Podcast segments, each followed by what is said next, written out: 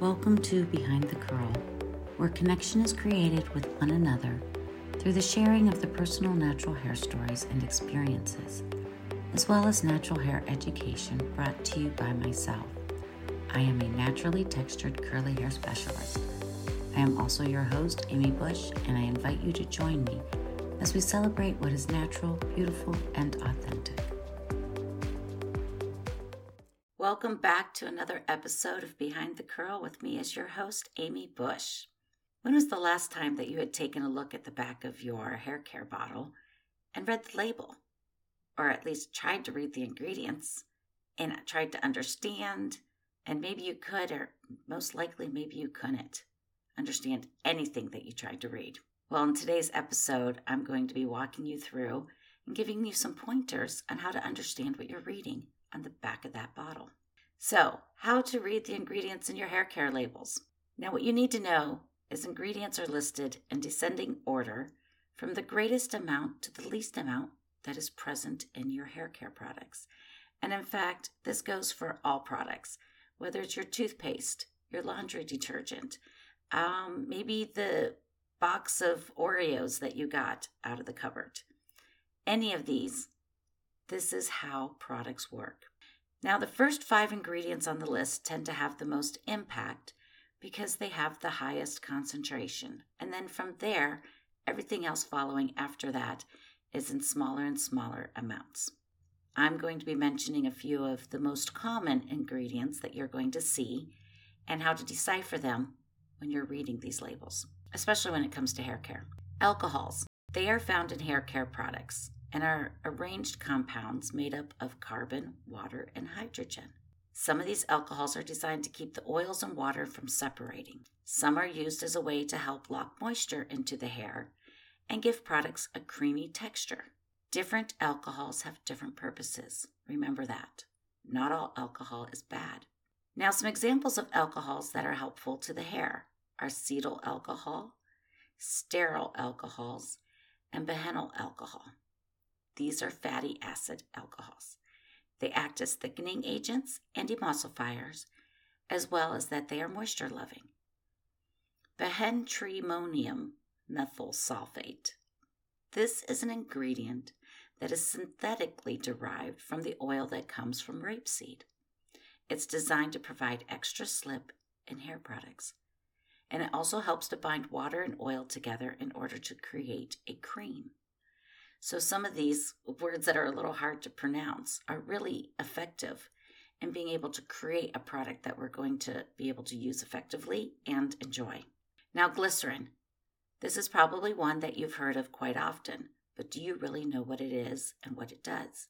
It's used for its ability to attract and retain moisture and bounce in the hair. Those are things that we definitely want in our curls. And speaking of humectants, Sodium lactate is said to be more moisturizing than glycerin, and it is not sticky.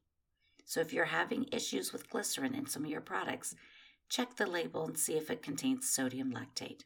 Glyceryl stearate is a naturally derived fatty acid, and it's produced from glycerin and stearic acid being mixed together. Now, this acts as a natural lubricant for softness and the smoothing of the hair, and also forming a barrier to prevent moisture loss and we know that that's important. Now, you may also see a variety of natural oils, and these are used to create slip and soften the hair.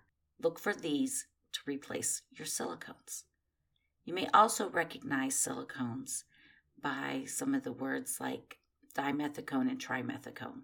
Now, one of the big concerns that people tend to have is about preservatives. We've heard a lot of things about preservatives. So, I'm going to be talking about some of the more natural ones that you might see in your products potassium sorbate, sodium benzoate, and sodium gluconate. These are natural salts that can be found in nature, and these preservatives work against yeast and mold. Now, we have a lot of water in our products, so those are really good breeding grounds for yeast and mold. And that can be dangerous for us and it cannot be healthy. So we want to make sure that we do have some sort of preservative in our products. Now, you may also see some natural extracts that are antibacterial, antifungal, and antimicrobial. So, those things are also going to be in products that contain a high water content. Proteins. They are used to strengthen the hair. Common proteins you may see are hydrolyzed wheat, oat, and soy, hydrolyzed vegetable protein, hydrolyzed keratin, hydrolyzed collagen, and other amino acids. Now, these proteins can repair the hair, but at the same time, they're going to help improve the moisture retention and elasticity while giving the hair softness, shine, and bounce. Hydrolyzation is important because it takes a larger molecule and breaks it down into a much smaller sized molecule so the hair can accept it and retain it. The example I'd like to use is that you want to get your furniture into your house, but it's kind of too big, so you just leave it at the door.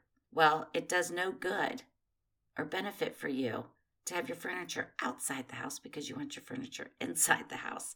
So the same thing goes for proteins and amino acids and a lot of these other ingredients that are going to be helpful to our curls. We want it inside the hair, not on the outside. Now we know that we're not supposed to use sulfates because they can be irritating and drying to our skin as well as our hair. So some natural substitutes would be sodium coco sulfate, which is made from coconut oil. You may also see sodium lauryl sulfate sodium cocoyl glycinate, lauryl glucoside, as well as you may see any combination of these names on the list. As you can see, they can be a little bit of a tongue twister and a little bit difficult to say at times. And last but not least, you may also see saponified olive or coconut oil.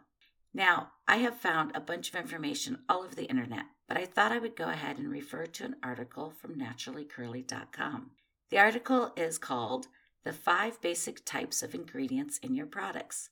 The introduction that I had given to you of the ingredients up to this point is going to help you understand this article just a little bit more. So, the first is active ingredients. Now, this is where the promise of the product gets delivered. These are the main ingredients, most likely to be your top five. Second, your base ingredients. They are the delivery vehicle for the active ingredients. So actives have to be diluted with something so that they can slip into the hair better and so that they can work together. Base ingredients work with the active ingredients to make sure that you get what you need. Third, control ingredients. This is where quality control comes into place, or they ensure that the product stays within an acceptable parameter. So, gums and polymers are used to stabilize. Acids and bases are used to balance pH. Polyols maintain texture after freezing. That's important because if your product freezes on the truck within delivery and it doesn't mix, it separates, or maybe it's too thick to use, then you can't use it. So that's quality control. And then preservatives, like you now know, are used to protect against bacterial growth. Fourth is aesthetic agents. This is the part that gets to us the most how they look and how they smell. How many times have you purchased something just because it was cute or just because it smelled amazing and you had to have it because it made you feel a certain way. Well, that's where that comes in. And fifth, these are the featured ingredients. They are added to increase appeal. So these ingredients have no other function than to just get your attention, and boy, do they. They can include botanicals, vitamins, and minerals, some proteins, and just about anything else that might be called natural and organic. You can recognize this because it's going to be added into the product name or placed on the label front. And as an example, when you look at the label, you might also see that it says something like also contains dot dot dot. For example, also contains organic aloe vera gel. Once you know how to break down all these ingredients, it's something that you can never unsee. And education is the key to giving yourself the power and the control of choosing what you want to put on your hair. Marketing is all around us, designed to just make money and sell. And we are inundated with it in every part of our life. But once you can see through the BS, you'll be able to see the truth and you won't be fooled again. Doesn't it feel great to not be quite as confused now? Because I know when I'm reading the ingredients on a label, it can be confusing and intimidating. If you have any questions, all you have to do is take that ingredient, pop it into Google, and see what pops up. You're going to find out why the ingredient is in the product, and then you can see if it's an ingredient that is going to be safe for you. Now, I'm going to leave you with a story that has left a lasting impression on me when I was young.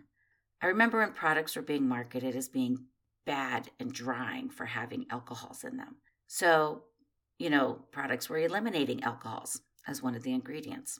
I remember there was this hairspray that was being promoted as being alcohol free. However, when you got into it and you looked at the ingredients, the alcohol was replaced with butane. Butane is in lighter fluid. How is that any better? So, where it was technically alcohol free, it wasn't necessarily replaced with something that was actually better. So, anytime that you see marketing that claims to be eliminating a product or ingredient that is not desirable, you always need to ask yourself what has it been replaced with? And is it better, worse, or the same? So, try not to go crazy as you're going through this list of ingredients that you're reading on the back of your hair care bottles. And if you do, my apologies. I'm so sorry to take you down that rabbit hole. But I do find it helpful to have a little bit more knowledge about what I'm reading. And just because, and just remember, I didn't list everything that you might see on a label. This was just a small sampling. So if the words are small, pull out your magnifying glass and or your readers, haha, some of us need them these days, and explore the intriguing world of ingredients. And thank you again for being here with me for another episode and another week. Take care and much girl love. If you have really enjoyed listening today and would like to have me address any questions you may have, or if you are inspired to be interviewed on this podcast with your story, with either your success journey or you would even appreciate extra help with your curls, Send all correspondence to me at ambushedcurlacademy at gmail.com. I would love to add your voice and inspire other listeners. Now, I have an opportunity that is special for all of you that are hairstylists, or maybe you are not, but you know a hairstylist. And if you were inspired by what you heard and seeking to expand your curl education, I would like to invite you to visit the Ambushed Curl Academy website. There you will find my online curl education course I created in order to inspire other hairstylists. If you have any questions, I can be reached at ambushedcurlacademy at gmail.com, and I would love to hear from you. Thank you for joining me today. It has been a pleasure to have this opportunity to celebrate natural curls with you. And until we meet again, love your curls and embrace the natural beauty that is uniquely you.